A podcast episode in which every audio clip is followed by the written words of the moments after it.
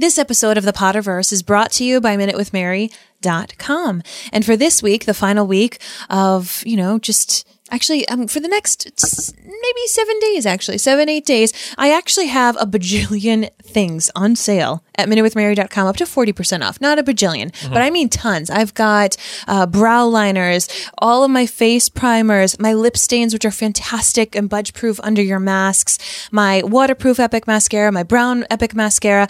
I'm not joking. I've got loads and loads and loads of stuff at forty percent off. So you're going to want to head over to Minute With Mary dot com and grab yourself some outstanding you know, savings. You know who could use some waterproof mascara? Who? Dementors. Just throwing that out there. Aww.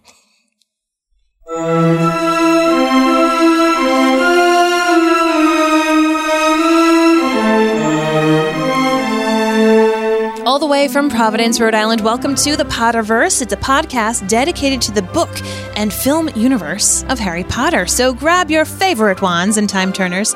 Let's step into the night and pursue that flighty temptress adventure.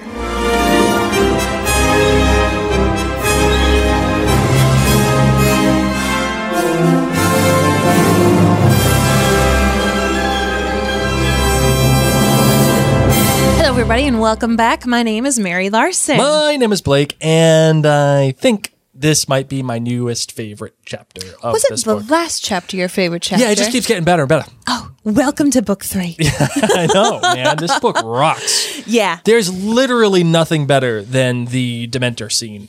Uh, it is perfect writing in every way. I, I just can't, I can't wait to get to it. I just mm. I want to skip ahead to everything and just do that. I hear you, man. Because I, I love that whole sequence. Everything about it is fantastic. Well, of course, this chapter is called The Dementor. It is chapter five in Prisoner of Azkaban. And I'm going to read you a little snippet. "I don't get it. What happened?" said Harry, wiping sweat off his face. "Well, that thing, the Dementor, stood there and looked around. I mean, I think it did. I couldn't see his face, and you... You, I thought you were having a fit or something," said Ron, who still looked scared. "You went sort of rigid and fell out of your seat and started twitching. And Professor Lupin stepped over you and walked toward the Dementor and pulled out his wand," said Hermione. "And he said, 'None of us is hiding Sirius Black under our cloaks. Go!' But the Dementor didn't move. So Lupin muttered something, and a silvery thing shot out of his wand at it, and it turned around and sort of glided away. 'It was horrible,' said Neville in a higher-pitched voice than usual. 'Did you feel how cold it got when it came in?' 'I felt weird,' said Ron, shifting his shoulders uncomfortably, 'like I'd never be cheerful again.'" One thing that kind of bothers me about this pa- that passage you just read. Oh my gosh, because normally you're like, great passage, wonderful choice. No, no, it is a wonderful choice. Again, fantastic choice. But okay. it, what, the one thing that bothers me about it is that how does Hermione not know what, a, what the Patronus charm is? Like, I get the other kids not knowing, but Hermione has is like a super nerd. How does she not know this? Well, I don't think it was a fully formed Patronus. If she just said it was a silvery thing. So I think if it's if she saw the outline of the animal, maybe it would have piqued some interest, but I think it was just like a little silvery thing. So if she had read it in a book, okay. she would be better prepared. All right. All right. Fair enough. I'll aim for that. That's that's my that's my take on that, it, Blake. That, that, that's uh, squinting really hard on that one. Really? It, it, that's squinting really hard to, to make that one make sense. I feel like no matter what, she would understand like the idea of a silvery thing coming out of that wand. And um, I bet that can be the beginning of a lot of different spells. Uh, maybe. Hmm. maybe. There we go. Maybe. We're going to go for that. I, I, All right. So everybody, of course, before we delve into this chapter discussion, we wanted to remind you, especially because we have some newbies here. Let, shout yourselves out if you're live and you are a newbie. Um, of course, we wanted to remind you, whether you're listening or watching us live, that I actually have a com- complimentary texting reminder service. We live in a crazy age, and Blake and I are parents of two wee bairns. They're five and seven, and they still don't sleep through the night. So good luck to those of you who have babies. Doesn't get any easier. But nonetheless, because of that, sometimes we have erratic podcast recording schedules, but we want you to join us. Let me tell you, if you haven't watched us live, if you haven't joined in the, the Potterverse community, you're missing out. So sign up for our texting reminders. You can simply do that by, if you're in the U S, taking your phone out and texting the phone number eight one zero one zero and in the message field at Elderwand. So just the at symbol, Elderwand, just one big word. And if you're outside the U S, you can go to remind.com slash join slash Elderwand, and you'll be signed up for our complimentary texting service. And let's make this uh, call right here. We got our first newbie, Allie Fullerton, on Facebook, a brand new listener. Welcome to the family. That's our new listener sound. All right, Marvin, you ready to get into this uh, chapter? I sure am. Let's do it. I solemnly swear that I'm up to no good.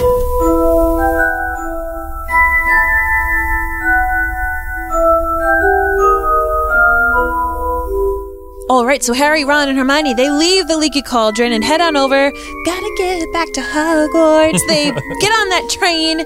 They get to hang out in the same little um, room as Remus Lupin, who's going to be their new teacher. And Malfoy comes, and he tries to, like, start some stuff. And then he's like, oh, never mind. There's a teacher in here. I'm not going to do this. Then Dementors come. Lupin saves the day. The kids end up at school. Harry eats a lot of chocolate. And guess who's the new teacher? My favorite character, Hagrid. And Lupin. Yeah, I was, there was a big build-up there, and uh, and it was like, I, I was just going to assume that it was Lupin, but I guess not. Guess not. No. I pretty much say it in every single podcast no, episode I know, that Hagrid I know. is my favorite character. I know. We even have our own uh, special uh, sound for for him. You're a wizard, Harry. And for those of you watching us live, I'm actually wearing my Hagrid's Bakery sweatshirt because I love him so much. Oh, which you can get at the Mary and Blake Store dot com. Cakes and Sausages, established nineteen ninety-one. You're welcome, world. It's a perfect sweatshirt. Perfect sweatshirt. Hey, you know, cozy and thinking about cakes and sausages, what more does one want? So, of course, this all takes place in one day. It's quite quite the the lang, long chapter. You know, we've it had is. we've had a lot of chapters in these earlier books where it's like just one thing happens. Mm-hmm. You know, normally, while you're reading these books, you might have been like the train ride, like they get to Hogwarts and, or get get to um, on the train and they, they start their journey, mm-hmm. and then it might leave like something opened the door, dun dun dun, new chapter begins. Mm-hmm. But oh no, the author was like, this entire journey takes place in one day. Wow! And not only does the situation happen with the Dementors, but then there's still repercussions of Malfoy making fun of Harry. In that same chapter, of Harry having the um, Madame Pomfrey actually confirm that their defense against the dark arts teacher, Remus Lupin, actually knows his stuff because she's also recommending that they have chocolate. Mm-hmm. Um, so, you know, and then, of course, we get to hang out a little bit in the Great Hall afterwards. So I really like it because it makes things fast. You know, you, you've been saying in the previous two books yeah. that it takes a long time just to get to the feast. I mean, this is still just September first. Right. And here we are. I mean, we are right in the middle of all of it. And I mean, we're chapter five and th- we're in the I wouldn't thick- say we're in the middle of it well, all. Well, we're in the but- thick of what is coming. And this chapter handles so much of everything that is coming our way. There's there's a lot of heavy lifting here. I mean, with the Dementors, number one. Mm-hmm. Uh, introducing Lupin, number two. Uh, even the idea of Harry uh, going after Sirius Black. I mean, we there is uh, Mister Weasley saying, hey, don't go after Sirius. Just don't do it. Mm-hmm. And of course, we all know he's going to. The the title of the book is the kid's freaking name. I mean, seriously. I'm Harry freaking Potter. Of course he's going to go after Sirius Black. Hey, of course there's going to be stuff. So there's a lot of heavy lifting in this chapter. And that's why I say we're already in the thick of it. Because the things that are going to be plaguing Harry for the rest of this book are already introduced. Yes. They're already right here, right in front of our face. And it it starts off in a fun way, which is everybody just making fun of Percy.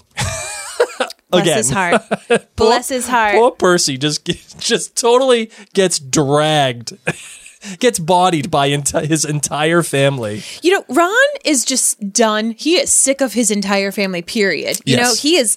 He has been on vacation with them. He has been home with them way too long. He's done listening to Percy. He didn't spill the dang tea on the picture, okay? Penelope, we've all got splotches on our nose when we're teenagers. Maybe it's not tea. Maybe it's hormonal acne. I mean, Ron Ron even gets snippy with Ginny when mm-hmm. they get on the train. Like, all leave right. us alone, Ginny. And Ginny has no problem telling him to go pound sand either. No, she leaves. She, like, stalks off yeah. after he, like, get out of here, Ginny. Yep. Actually, we were listening to this chapter uh, yesterday with, with our little kids, and our little lad said, what does stalked off mean? And I said, it's like she's pouting, but she's mad because he just told her, get out of here. Yeah, that's right. You can't sit here. Uh, um, Another thing that happens with Ginny here too is that later on with the Dementors, she she really, um, and and I and I feel like it's it's it's appropriate to bring up in this moment because Ginny in the book is just again such a different character than in the films, and in the books she already empathizes with Harry about the Dementors and. What you slowly come, or or if you're engaging with the material, you quickly come to realize is that she's able to empathize because she too has been possessed, and she too was possessed by Voldemort. So, like, you can think, you can at least assume, um, at at the at the very least, that she's thinking of Voldemort when Harry is experiencing all this stuff with the Dementors. Well, and I think too that a lot, like in the sense. Um With Thestrals, that you can only see them if you've seen death, for example. Right. Maybe the Dement- you know the Dementors have a bigger effect on Harry because of the great loss that he's gone through and because of the great trauma that he's gone through. This is what we end up, you know, learning later on. Exactly. Ginny just went through major trauma last year. She was right. possessed by Lord Voldemort for the better part of a school year. So obviously Harry had the the most. You know, the strongest effect from the Dementors being inside the train. Mm-hmm. But Ginny too fell, too, was also very shooken up. Shooken up. Um, she was huddled in the corner, looking at nearly as bad as Harry felt, and gave a small sob. Right. Poor Ginny. Poor Ginny. Does she get any chocolate? I don't think so. You know what? You go, what doesn't kill you makes you stronger. No wonder Ginny's so strong. Oh, I don't man. need no chocolate. Oh man, that's that's awesome. That is so awesome. So we're dealing with Mister Weasley. Okay, we're we're talking about this this traveling just to get to the Hogwarts Express, and Mister Weasley's staying really really close to Harry. You know, like as they're walking through the platform, oh Harry, you and I are going to go together, and then you right. know everybody else can go after us. You know, the goal is get Harry to the Hogwarts Express as soon as possible. Let's get him there. Let's get him under the protection and and make sure that we are okay. Um, and. Mister Weasley pulls him aside and says, you know, I need to talk with you for a moment. And I just love that Harry tells him, listen, man, I already know. I already know what you're feeling really awkward about telling me, mm-hmm. and I'm not going to make you break your promise with your wife. Mm-hmm. So I already know about this. It's totally okay. And yet Mister Weasley's like, yeah, you still don't got it though. Like, you still don't get all of the picture, but... I'm not going to say anything else so that that way I'm not in trouble with my wife. Right. But just know that, like, I really don't want you to go after him. Cool? Like, are we cool? Just get that You're straight. You're still not going to tell Molly we talked because we didn't really talk about much, but, like, yep. we're cool. All right? It's foreshadowing for, again, for what we know is coming. And Harry is still a little confused. And it still shows that Harry, despite his confidence in knowing the situation, is still just a kid. He still does not have a grasp on the complexity of the situation here. Oh, I think he knows it's complex and he can't wait to spill the tea. Okay, literally, as soon as they get on the train, they lean out the window and wave goodbye to Mister and Missus Weasley until the train turned a corner and blocked them from view. Right away. I need to talk to you in private. Harry muttered to Ron and Hermione as the train picked up speed. Oh, man. Harry's got some tea, my friend. He is ready. He's ready. Let's and then immediately that after that, okay, you know that Ron and, and Hermione just leaned in. Ron looks over his shoulder. Go away, Ginny. That's literally the next line. Oh, that's nice, says Ginny huffing, huffing, huffily, and she stalked off. So they go down, and he tells them all this kind of stuff that's going on right, right in front of Remus Lupin, but they don't care. Okay, he's not, he's not moving, he's not shaking, and um, he's talking about, you know, like I loved this line when Hermione says. Sirius Black escaped to come after you? Oh, Harry, you'll have to be really, really careful. Don't go looking for trouble, Harry. I don't go looking for trouble, said Harry Nichols. Trouble usually finds me, said like a true Gryffindor. Oh, right? Yeah, no. I'm not buying that one, Harry. I mean, I feel like that was something I would totally say. I don't Absolutely. go looking for trouble. It always finds me. No. You just happened to be walking in the general vicinity of I trouble, just, right? I just was curious.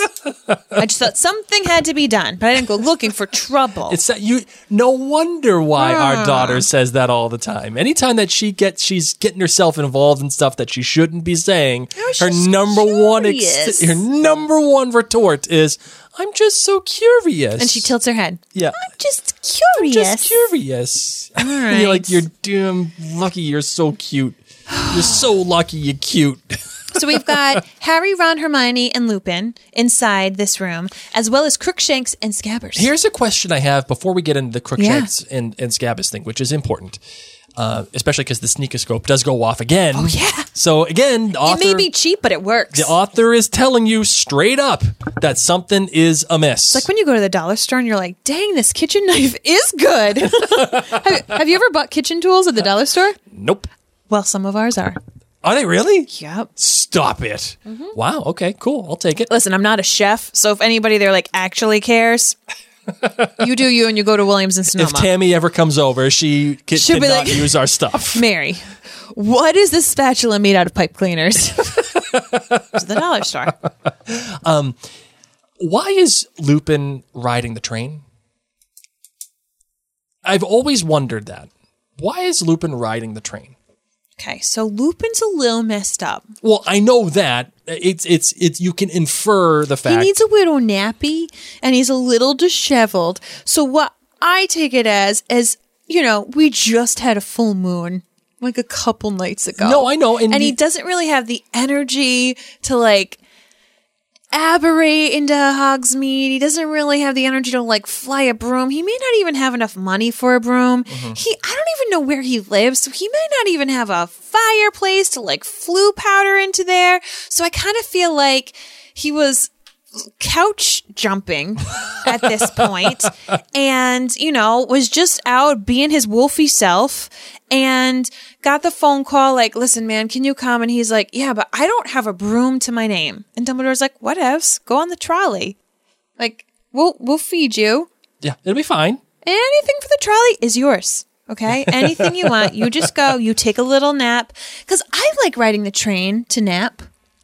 Well, sure, if you have, if you don't want anything to do. Because you're right, he's like the only adult that has been on the Hogwarts Express that they've seen aside from the trolley lady. Yeah, it, like the, the only person that I can ever recall as an adult on the train is Lupin. Ooh. What? Rachel says he's on the train because they need a teacher on the train since Potter needs protection. Ah. Much better, Rachel. Rachel Look at me, a- I'm like, he's weak and poor.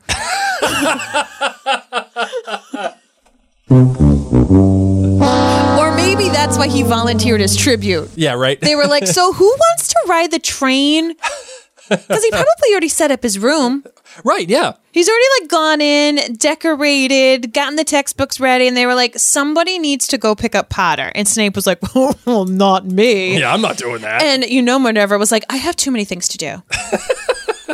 They didn't want Hagrid on it because he wouldn't fit. Mm-hmm. Yeah, he can't fit. And he that. like, let's be real, it's his first year teaching. They don't yeah. really know what he's doing. He's probably nervous as it is. And I bet you he smells a little bit too. Totally. And he Lupin smells. was like, he's James and Lily's kid. I'm right. obviously doing it. And there's free snacks. Right. Sign me up. Um, another thing too. That, Ten points to Hufflepuff to our friend Rachel. Yes. Uh, another thing that is a little unclear is the fact that his suitcase... It's rough and it's battered and it's kind of, it's all like, it's just been used. That's good. I know, I know, I know. But the title of the suitcase that says it right on it is Professor R J Lupin. Mm-hmm. Was he a professor beforehand? Or is this, did he just like, was he like, I'm a professor now. Let's go get myself a new placard for my, for my suitcase because I'm big time professor. Like, is that, is that what he did? Yeah, he was a professor before, I think. Like, where was he professor of? And where was he? I don't know. You're right. How many schools are there for him to be a professor at? That's what I'm getting at. Was he a professor at Ilvermorny? Mm. Hmm. I don't really think he's doing question. Durmstrang. I'll, I, I'll I, do a little like back. I'll I'll figure things out about him. Okay. All right. So I mean, these are all these are all things that you know just, just pop up as you, as you're reading them, and you're like, hey, wait a second. This yeah. this don't make no sense.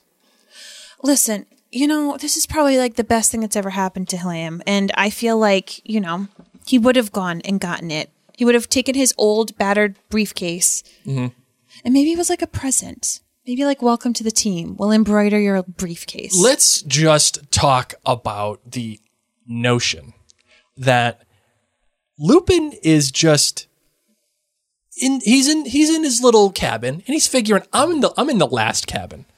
There's nobody that's going to be coming here. He's like the R A. Like, yeah, all right, like, I'm, I'm here. Fine. I'm here. I'm, I'm here. I'm like, I'm doing my job, technically. Yeah. But just leave me alone.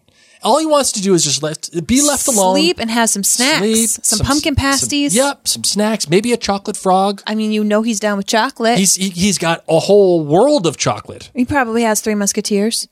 You know, you know, Junior Mints, he loves that chocolate. Hershey nougat. Kisses of every variety. Maybe he's doing a taste test. You know, secretly. You know what he's got? He's got the Reese's peanut butter cups with the Reese's Pieces, Pieces in the peanut suck. butter cup. Yes, Lupin. Yes. I mean, ultimately, what I'm saying is, he's in the last thing. He's in the last uh, trailer, in the last cabin. He doesn't want anybody to bother him. He figures, how many kids are really traveling to Hogwarts on this train? It can't be that All many, of right? Them. Yeah, but it can't be that. Like, how many students are at Hogwarts? It's an unknown number. It's like hmm. one day it's a thousand, the next day it's three hundred.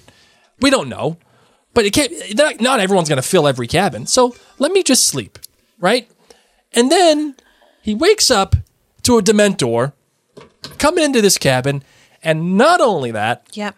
It's James and Lily's kid. It's Harry freaking Potter. That's right. It's Harry freaking Potter. And he looks up and he goes, and, and he sees it, the kid. He goes, I'm Harry freaking Potter. And the Dementor's coming after me. Right. And he just stands up and says, and knows immediately what to do. Not only is that, is, is that, will that just blow your, blow your brains. That's crazy. But it shows you the kind of wizard that he is and how uh, focused and strong and powerful he is. Straight up overcoming this shock of, oh my God, it's Harry freaking Potter and three other, two other kids that, or three other kids that are in this room that I have no idea who they are. And a Dementor is at this and I immediately know what to do, just mm-hmm. like that. That shows you instantly that we are getting a totally different professor than what we had in Gilderoy Lockhart. Yeah, night and day. Yeah. I mean, and we, of course, get to learn about him a lot more through this book and through the series. I mean, he legitimately is a very, very smart individual. He's a Gryffindor. Uh, he was prefect. Um, he's just like a really smart guy who knows his stuff. Obviously, we got Madame Pomfrey to brock, back him up. But what night and day compared to Gilderoy Lockhart? Mm-hmm. Gilderoy Lockhart, who is all about the flashy. I want everyone to know that I'm here. And you've got Remus Lupin, who is very humble and who is fine just kind of like hanging out in the back a little bit. Um, now...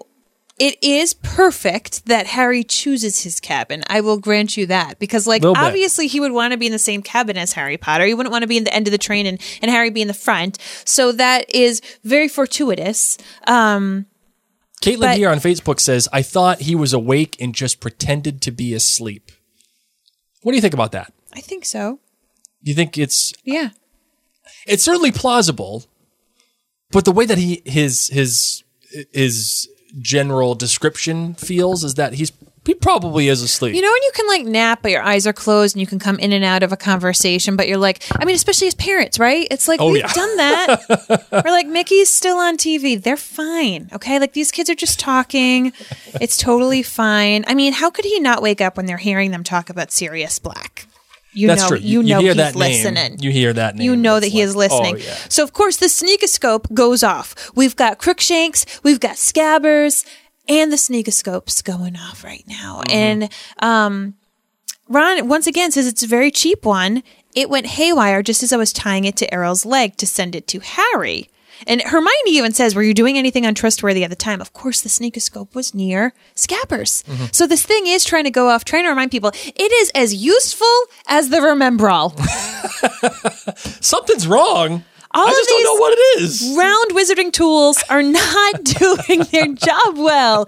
Tell me what's going on. Tell me who is being sneaky, please. Hey, another great thing about Lupin, too, is that he just straight up knows that chocolate is the thing that makes you feel better. Yeah, because he's excellent in the defense against the dark arts. I know, that's what I'm saying. Like, it's, it's, it's, uh, he is a well-versed professor who knows exactly what he's doing. You know, that's what I just said two minutes ago, right?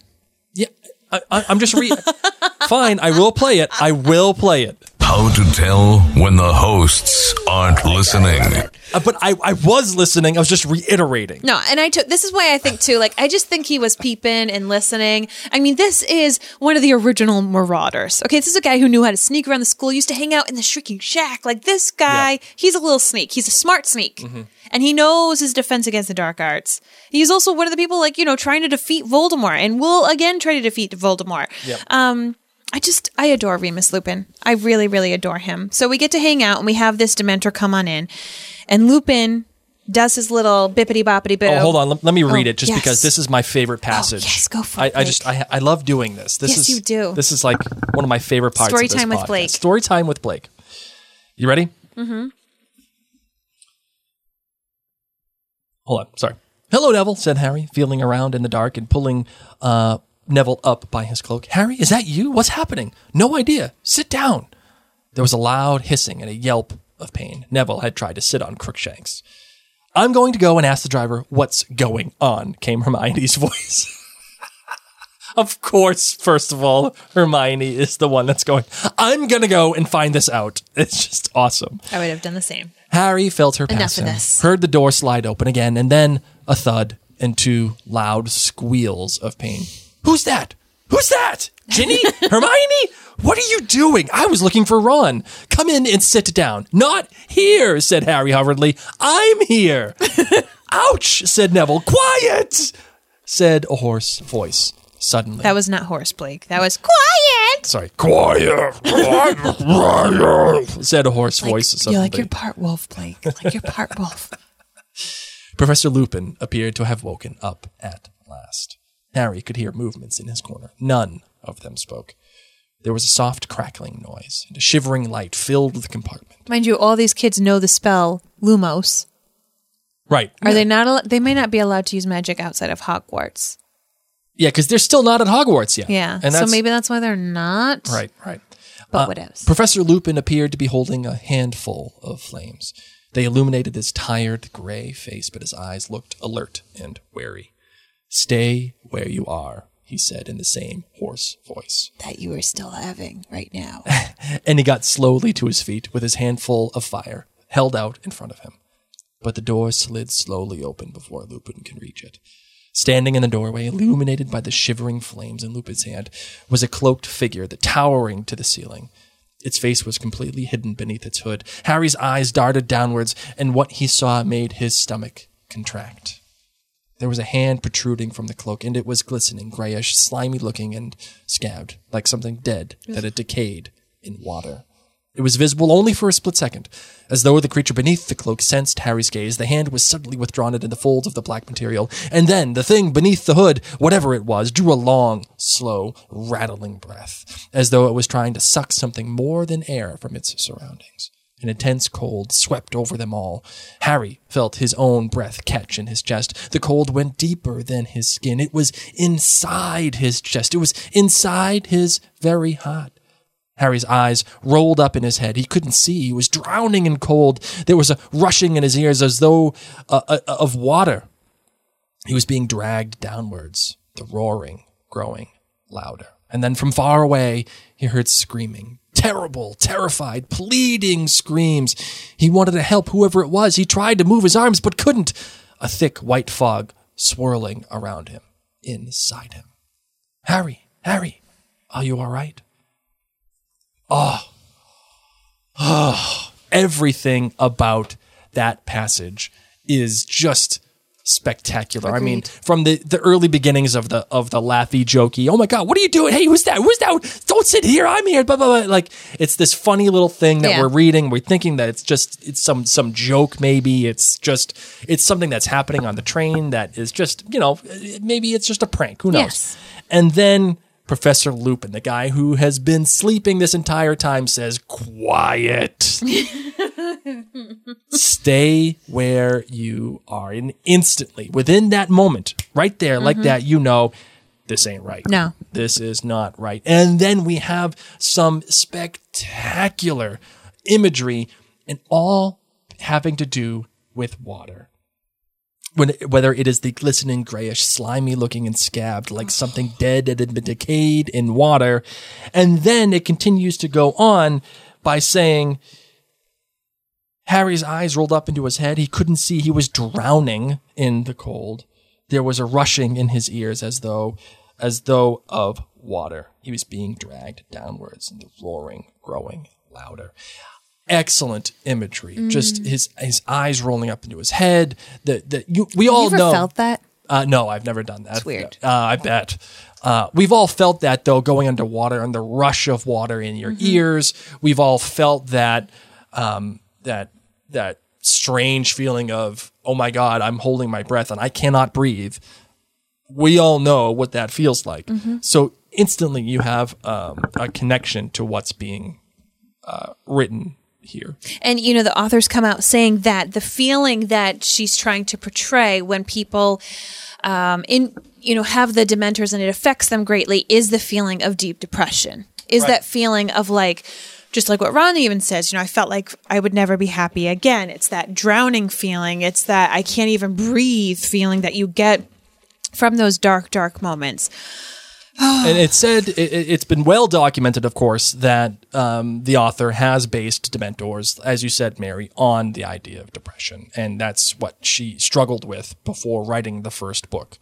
Uh, so uh, it's a, it's an incredible uh, image, I think, for depression, the Dementors. Uh, and though um, it is slightly, I feel like, cribbed from uh, the Ringwraiths. Oh. In Lord of the Rings? I think what makes that more is the um, the visual aspect from the movie, because I didn't take this as Ringwraiths when I read it. Oh, really? No. Oh, okay. That, that, that's fine. That's fair. Yeah. Uh, but I mean, even the I way... I can appreciate the cloaked and the faceless, like, yeah. but um, you know, I just saw that more as the mystery of what is it inside of this. Sure. You yeah. know? Okay. Okay. I mean, it's... Even if it was inspired by Ringwraiths, right? Like, like, even if it was, it's hard not to be inspired by J R L. Yeah. Tolkien when you're writing a novel. In, in, of course, it's not an A to B. Compa- it's not a like a an apples to apples comparison. Lord of the Rings and Harry Potter, but there there's similar D N A. If you wanted to go there, it's hard not to be inspired by that. Yeah, so I can appreciate even that. If that it was, even if that was the case. And, you know, speaking, you know, the author, obviously, we said she battled depression. Both Blake and I have battled depression in the past. And I know that many people have, whether it's just something that they have ongoing or maybe it's been something that's been brought on this year. And I really love that it is something that Harry has to learn to... learn. It takes a lot of strength and a lot of vulnerability for him to learn how to fight against his Dementors. Right, right. And even in future books, you know, when they kind of gang up, you can't necessarily always overpower them with a good, happy thought. Sure. You know, it's, it was making me think, um, our daughter, she was saying earlier this week how she was very sad about something. And I said, listen, you know, we have the ability to be sad. We have the ability, especially if something's raw. Um, but she was talking about a dog who had passed away a couple of years ago. And I said, I know you can still miss that dog. It wasn't even our dog. I said, you know, you can still miss it. But on the flip side, you can call upon your joy warriors. You know, you've got these sad warriors and you've got these joy warriors. And it's okay to feel those feelings and to acknowledge it. But if you feel like the sad warriors are coming on a little too strong and it doesn't necessarily make sense to you right now, sometimes saying, okay, joy warriors, let's think of happy memories. Right. Let's let's see if we can defeat this. Sometimes it really does do the trick. And it just made me think so much about Harry's battle with the Dementors mm-hmm. and what it takes for expecto patronum to actually happen. Yeah, absolutely. And uh, Veronica here on Facebook says, and the fact that you have to find the light within yourself to create a shield against the Dementors is brilliant. Yes. It's, it, you know what? Not wrong. A- absolutely Concur. Not wrong. It's, um, you know, for those of you who have been, as Mary said, you've been listening to Mary and Blake uh, podcasts for a while, you know, we've both battled depression and um, it's, it's an ugly thing. Uh, and it's something that we still, I think, continue to have Uh, bouts with uh, from time to time. And uh, I know for me, one of the big things that helped me um, overcome the depression was this. Mm-hmm. It was doing podcasts. It was coming here and talking and being with my bride and in, in our little space, talking with everybody that uh, listened to us at the time and uh, still listen to us to this day. So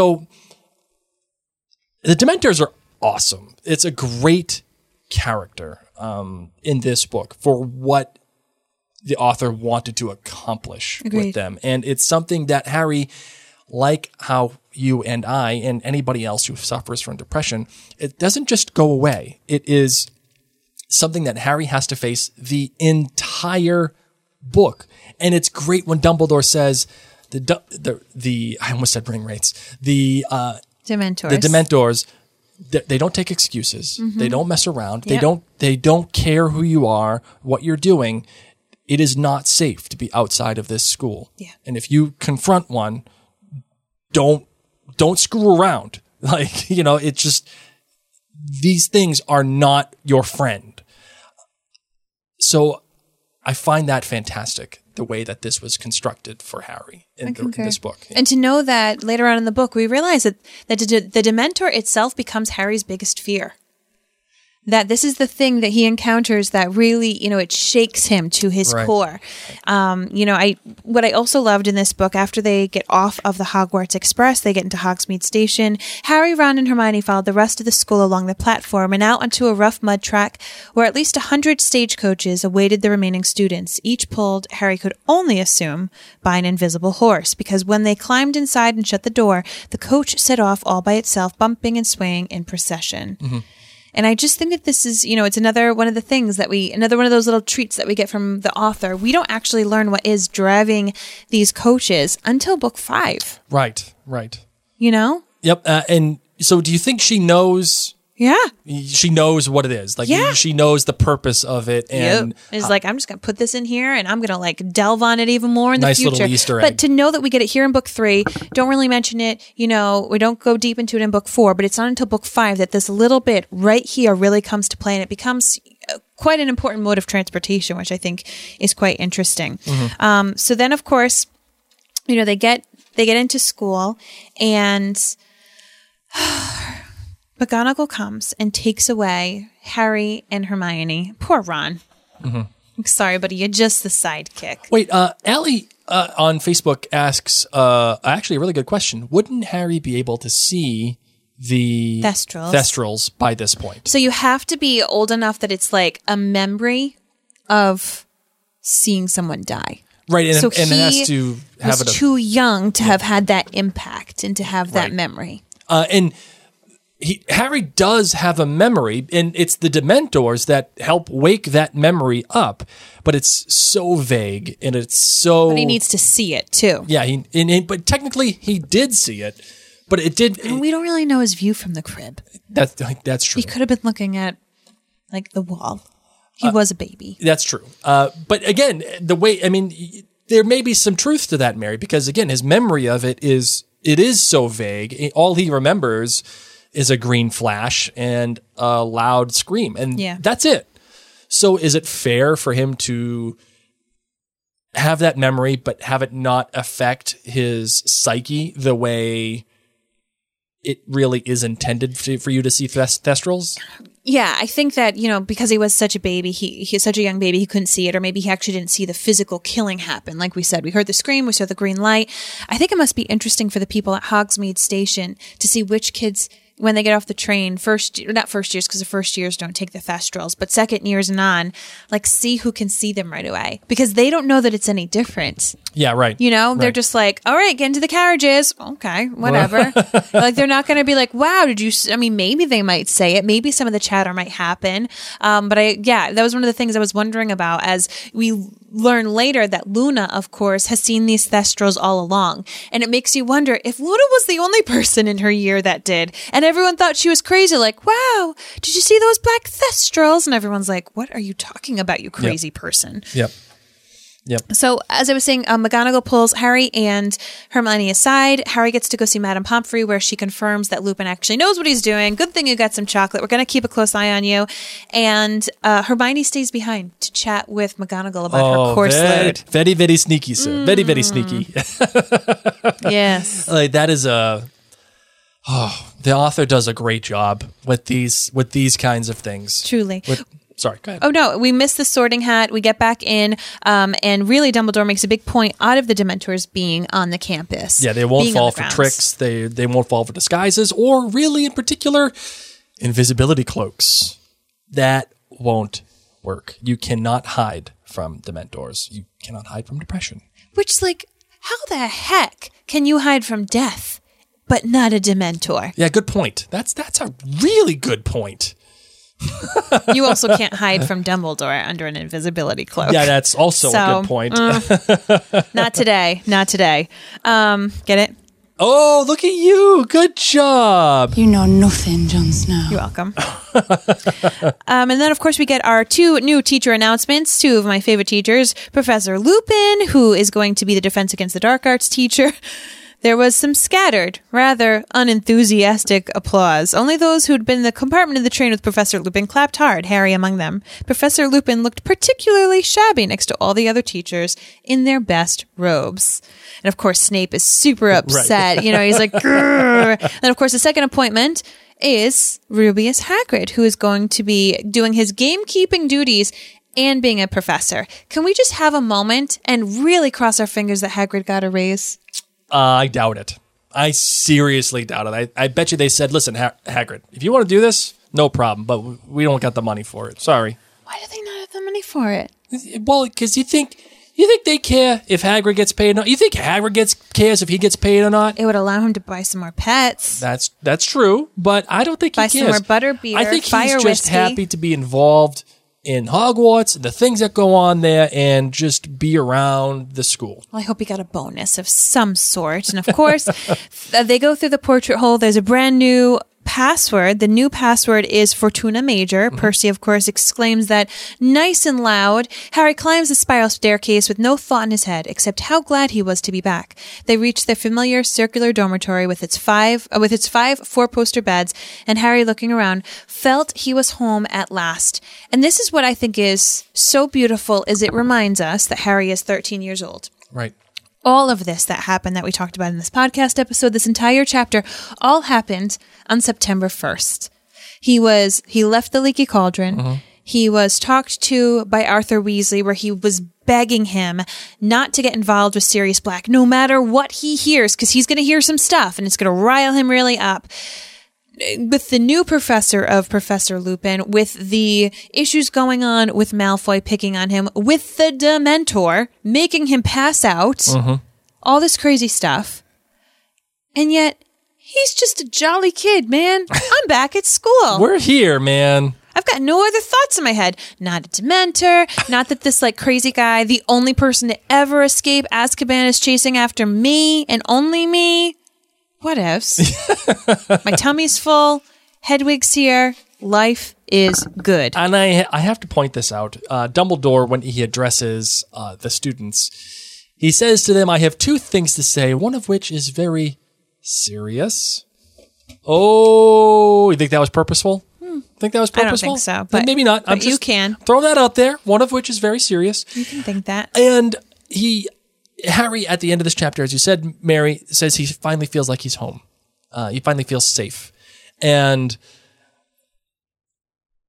I, I don't think it's a coincidence that the Dementors stop the train uh, while they're in between the Muggle world and Hogwarts, the magical world. They're in this kind of limbo when they're at their most exposed.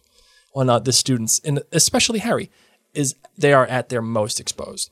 They may be safe within the walls of Hogwarts, but outside, they are very, very vulnerable. And I love, again, I love that imagery of the Dementors stopping this train mm-hmm. before they, before these kids are safe, before they can feel like they can just chill out. That there something is coming, and they're they're going to they're going to make sure um, that they get their way. They they they push it. I I just I really love that. I really really love that. Anything else you want to say about this chapter, my, my love? No. No, nothing? No, I just had a lot of fun. All right, fair enough. Well, I wanted to let you know that we have our different perspectives coming up here, but of course, they they are brought to you by the Mary and Blake Store. Yes. Go to the Mary and Blake Store dot com to get all of your. Well, I'm, we ha- you have to stop touching the mic, Marvin. Maybe if it wasn't in my way, I'd be fine. Go to the Mary and Blake Store dot com to get all of the cool nerd swag. As a matter of fact, the ones that uh, we are wearing right now. Uh, Mary is wearing her Hagrid's Bakery shirt, and I am wearing our Mars is Bright Tonight shirt. And you get all the other stuff if you like This Is Us, Outlander, uh, The Crown, uh, Harry Potter. I, there's there's a whole bunch of stuff there. So at the Mary and Blake Store dot com, get the best nerd merch on the planet right there. All right, Malvin, you ready for your different perspective? Because it's your turn. It's always my turn. No, I had the last one. Who were you? I, who was I? Who was I? I know I had the last one. I know I had the last one. But I'll, it's your it's yeah, your turn. I'll go for okay, it. Okay, here we go. Holy cricket! You're Harry Potter. I'm Hermione Granger, and you are Neville Longbottom. Oh, hey Neville, what's up? I'm so excited! It is September first. I said goodbye to my gram. Uh-huh. Oh my gosh. Yeah. Okay, we had a pep talk. Okay, she told me to call upon my Joy Warriors. She's expecting really good marks this semester. I'm ready. I I got a new um, situation mm-hmm. for for Trevor. We we we had a big talk. Yep. Okay, he's not getting lost today. Okay, not getting lost. No, no, we're gonna let, can't let him go. Nope, we're gonna make it in there. And uh, you know, I know a lot more people got some got some pets, and I feel like this being my third year, I've I've got the situation covered. We're we're awesome. Mm-hmm. Getting the train, hanging out with Ginny, eating some pumpkin pasties, some cauldron cakes. Love Can't get life, any better than that. man. Can't get any better Love than that. Love life. You know what? What? Graham's not here. Oh, yeah. High five. You yeah. know what? What? Snape's not here. Oh, yeah. High five. This is the best day ever. September first is my favorite day out of the entire year. The entire year. You just get to hang out on the no train? No Graham, no Snape. Nothing. It's amazing. You're just on the train. I'm just there with my friends. Something weird happened, though. What's that? All the lights went out. Oh, yeah. And I didn't have my blankie. You got a little scared, didn't you? I didn't have Trevor. I think he was okay. I uh, I think he was still in my pocket, but I just started bumbling around because I get lost, you know. Yeah, yeah. It just yeah. happens, and I fell, and I hope I didn't scratch him. I heard a but hopefully, hopefully he's fine. Nothing a little pisky can't fix. And, um, yeah, it just got weird, man. There's this, like... Is this thing called a Dementor? But then this guy came out and he gave us more chocolate. I felt great. I felt great. You want to know why? Because it's September first. Nothing yes. can rain on my parade. Oh, oh man. Good job, Neville. Man. End this end scene. End. Oh, best day ever. I heard a little. Uh, nothing a little Lepisky couldn't fix. You're welcome. Oh, man. Oh. oh, our friends, by the way, are saying that I did go the last time, that it was Florian Fortescue. Huh. Were you? Re- oh, yeah, you were, because that's right. I pretty much think you make me go every time. No, I don't. I'll, but you're welcome. I'll go. You want me to go? No, I, no, you can go next time. Okay, I'll go next time. Just right. Don't pick an easy one. You got to go for those more like sideline peeps. Oh, I know. If I was going to, if because you see, now that I have my notes and I'm looking at it, uh-huh. I actually did write a different perspective for myself. Who would it have been, Blake? It would have been uh, one of the first years. Like, you know, you figure, oh, dude, I'm I'm going to Hogwarts. I, I'm I'm like freaking out. I'm a little like wizard kid, yeah. and I'm super happy. And then we're we're chugging along. To, I got some candy from the lady that says anything from the trolley. Yep. And all of a sudden, the lights went out, and there are these Dementors that showed up, and they. Almost killed some kid? No, not some kid. They killed the kid. The the. I'm Harry freaking. That's what I heard. I heard he fainted. Yeah, I heard they almost killed Harry. Basically, I heard they ate off his face. I, he's just walking around with no face. No. He looks like a Dementor now. Yeah. I heard he became a Dementor. Imagine that. And I. I, I mean, I finally got back into school and I got sorted, but I, I'm so, I'm going to need a therapist. I'm going to need a therapist for this. Wait, because is there a school therapist here? I have to talk about this. Yeah, okay, I'm in I'm in Gryffindor, sure. I My, like that you like pre-wrote your thing and mine still kicks yours butt. You know what? You know what you don't have? No problem, Mary. No. No, mine suck. No, your, no yours mine sucks. Yours doesn't. Your, yours is good. That's why you do the different perspective from now on. It's okay, Mary. It's fine. Is there a therapist here? Because that's funny in a chapter about depression. You know what? Fine. You can take the different perspectives no, from now you. on. No, we're good. We're oh, a great partnership. Okay. Yeah. Mm-hmm. Yeah. Sure. Thanks. Yeah. No problem. That's just what you forget for forgetting my Fortescue. alliteration, in, in your, my favorite. In your pistachio ice cream. Yep. Which is gross, by the so way. Good. So gross. All right, you ready for the listener questions? Yes, man. Let's do it. Oh, Miles head. All right, uh, ladies and gents uh, who are watching live, this is now your time to get the questions in for uh, Mary and I. And Mary, what must you put before your question in the comments during the live? A lightning bolt. That's right.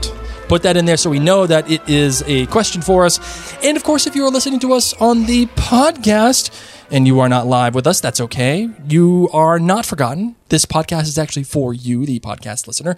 So if you have a couple of questions for Mary and I, either from this chapter or a previous chapter or the one that is coming up, send us an email at mary and blake media at gmail dot com and we will read your questions. And we already have a couple for this chapter. Read them to me, baby. This one comes from Lisa at join the nerd clan dot com. She says, regarding the relationship of the Weasleys and Sirius, weren't they all in the Order of the Phoenix together? I would think that they would have treated the explosion with more skepticism. What do you think? They were not. Wait, so were they in the original Order of the Phoenix? Is that the question? Yeah, weren't no, they, they all? No, they weren't. They were not. They, Weasleys were not. Well, are you sure? Yes. one hundred percent? Yes. Because in the film, it says it shows that they are. No. Yeah. I am pretty positive that they were all in the Order of the Phoenix together. Continue with your question. Okay, no, that's fine. So that's fine. I, I, I would say that if they were in the Order of the Phoenix together, they should treat The, the explosion with a little bit more skepticism. Just gonna throw that out there. But they, I don't think they were. Okay, I mean, but if they were, um, I think that's fine. I think that's fine. It's okay. What does it show? Uh, the original order looks like Albus Dumbledore, Sirius Black, Edgar Bones, Aberforth Dumbledore, James Potter, Peter Pettigrew, Lily Evans, Remus Lupin. Oh, okay. Fair enough. Not really seeing any the Weasleys. Weasleys. Yeah. yeah, no no Weasleys. Okay. Um, Minerva McGonagall, Arabella Figg, Deedlea Stiggle. Um, we're helping helping on out. Of course, yeah, Veronica here even even chimes in, says later they are not in the First Order of the Phoenix. Okay, fair enough. Fair enough. Lisa, we have been corrected. All right, this one comes from Lacey. She says, I have a question for you both. What is your favorite book out of them all? Hers is book six and it's book mm-hmm. seven, and she's a big Potter fan. Mary, your favorite book? That's very hard for me. Out of them all, I've, I've actually been saying that while we've been while we've been reading this, that because we're taking our time to really savor each thing and talk about it, um, it is very hard for me to tell which you which one is my favorite. I, by the end of the Potterverse, I will hopefully have an answer, or I may not. Sorry. How about yeah, you, Blake? Yeah, my recollection from all of this is I think my favorite. Oh, I think my favorite book is Half-Blood Prince, I think. I can see that. I think. Uh, this one comes from Lily. She says, a huge fan of uh, us, Mary, and a longtime listener and a recent member at join the nerd clan dot com. Thank you. Uh, she says, I noticed when rereading Chamber of Secrets that the cover artwork spoils the book. It shows Harry, Ron, and Ginny leaving the chamber with Fox leading the way. Mm-hmm. And there are snakes everywhere indicting the basilisk. Uh, uh, well, in, sorry. I think she means um, foreshadowing the idea that the basilisk, basilisk is the monster. The cover artwork for Prisoner of Azkaban also spoils the book, showing Harry and Hermione on Buckbeak flying to rescue Sirius from his prison cell at Hogwarts. Uh, Mary Grandpere's illustrations are beautiful, and they make the books even more magical. Question about Horcruxes, however. How does Tom Riddle Voldemort create Horcruxes through murder? Voldemort has killed many people, but a Horcrux isn't created after each murder. I've always wondered how that process actually is actually executed. And the last one. She just watched Chamber of Secrets movie with our commentary. Thank you very much. And you know how Lucius Malfoy attempts to kill Harry for freeing Dobby. I was watching with subtitles, and it said Vera when Lucius raised his wand. The spell Vera Verita was introduced in this film during McGonagall's transfiguration class. Could that be what Lucius was trying to do? Transfigure Harry? I could be super wrong, but I'm interested in your thoughts.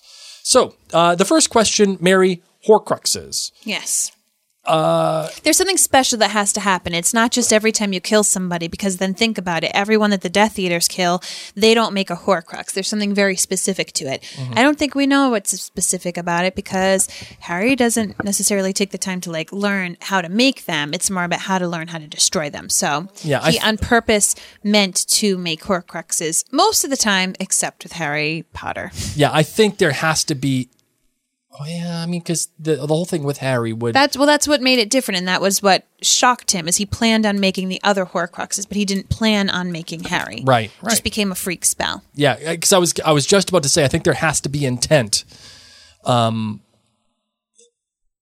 but maybe because Harry had this protection on him, it rebounded and casted it himself. I, I'm not sure. I, I don't know. I don't know the, the, the science of it. And uh, the spell that Lucius was going to make, it was, in fact, Avada Kedavra. And we know that because uh, Jason Isaacs himself has admitted to that. Because it was the only spell he knew. It's the only spell he, he knew. He ad-libbed that. He, because he just read the fourth book, and he ad-libbed it because... Or that was like on top of his mind. Yeah, yeah it, was the, it was the last one that was on the top of his mind, and they just kept it in.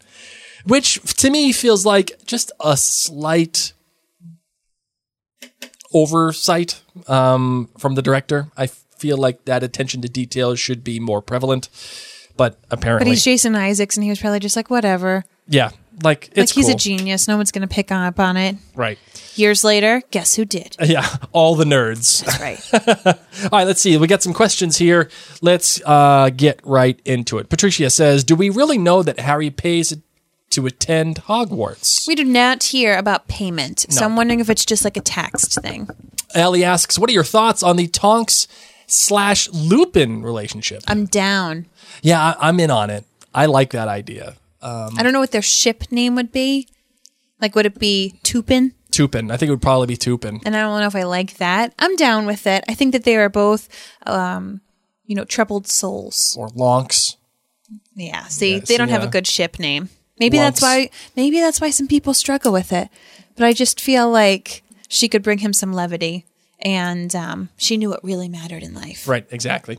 Uh, this one, it says, Heather says, what made Professor Lupin feel comfortable enough to doze off, drooling in the corner, on a train full of students he'd never met? Hello, appearances and first impressions. Yikes. Mary, I'd love for you to take this one. As someone who... Um, very, very easily falls asleep in corners, drools, right? Mm-hmm. I'm a drooler sometimes, not all the time. Um, maybe he's just like me. Maybe when you're tired and the moment strikes you, man, you got to go to bed. Got to take a nap. And when you're off doing wolf things, uh, the way that he was, uh, at least that it's inferred that he was doing such things. I mean, I imagine you probably get pretty beat up doing it. I think that he really doesn't care about his appearance because it's the best that he's got, and he's gone through a lot of hardships in life, and sure. he's just like, they're going to have to love me for me. Yep. Caitlin on Facebook asks, what exactly are Dementors? Are they a creature? Are they dead wizards that were sentenced to Azkaban for eternity and they died and still have to work as guards? Ghosts? Is it ever explained? Again, see, this is like ring wraith territory. Um... In like, are they ghosts that, you know, were uh, wizards that were ghosts now and they have to work as guards? Dementors are soulless creatures among the foulest on earth, a phantom species who, as their name suggests, gradually deprive human minds of happiness and intelligence. Mm-hmm. Hmm. So yeah, they're creatures. I'm pretty sure they're in the, are they in the Fantastic Books? No, I don't know if they're in there. I'm going to have to ask our son, okay. who's seven. He would know. Uh, Rebecca Ann asks, uh, a random question, but needs confirmation. Does they Neville- like to grow in fungi, in dark, moist places, creating a dense, chilly fog. Uh, oh, they grow like fungi. Never okay, mind. Yeah, I thought right. they would liked growing. Like, that's where they would want to hang out. Like, make Dementor babies. Um.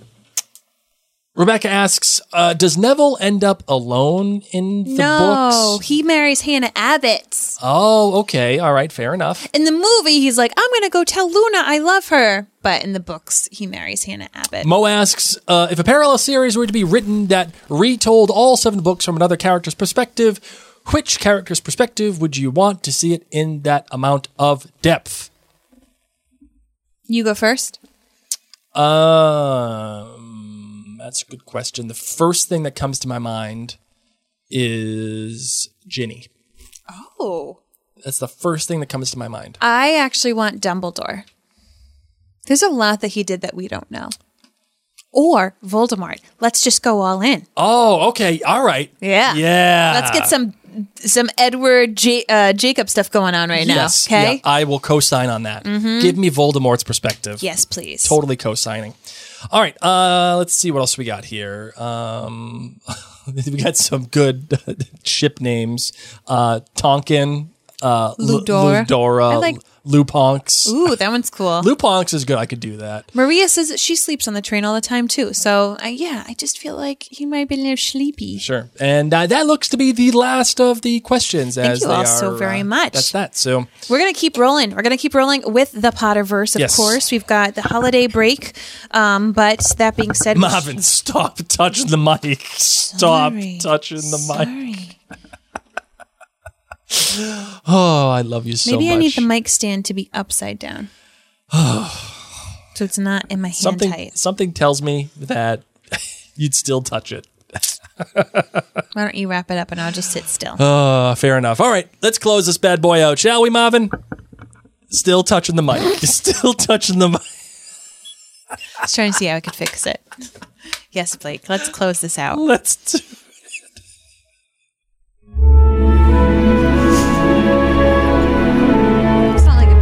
Seven years. I'm a professional. I'm an award-winning podcaster. You know.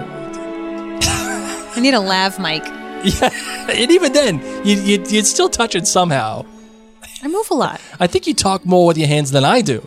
I'm a hand talker. I'm all about the hand talk. Yeah, life. But I move constantly. Yeah, you're... you're I'm a mover and con- a shaker. Just constantly. Like, there are times when we're in bed together and she's, like, moving, and I'll be like, Mary, you gotta... St- Stop shaking. It's like restless leg syndrome or something. You're going to get me sick. You get, I'm going to have motion sickness. She's like, oh, okay. And she'll stop for like maybe twenty seconds and then it'll start again. Just constantly moving. On that note, my friends, I hope that those of you who celebrate have a very, very happy Christmas. Oh. We want to thank you so much for being one of the best presents in our lives in twenty twenty. I know it's been a crazy year, and for those of you who've been able to tune in or join us live, or maybe you have felt so inclined to uh, join us at join the nerd clan dot com to keep this going. Seeing how much you're moving. Sorry. Thank you. Thank hey, you. Your, your, your different perspectives are better than mine, and you move. That's how it goes. That's why my brain's fresh. Keep it on its feet. All right. Yeah, you wrap it up. I'm Mary. My name's Blake. Mischief managed.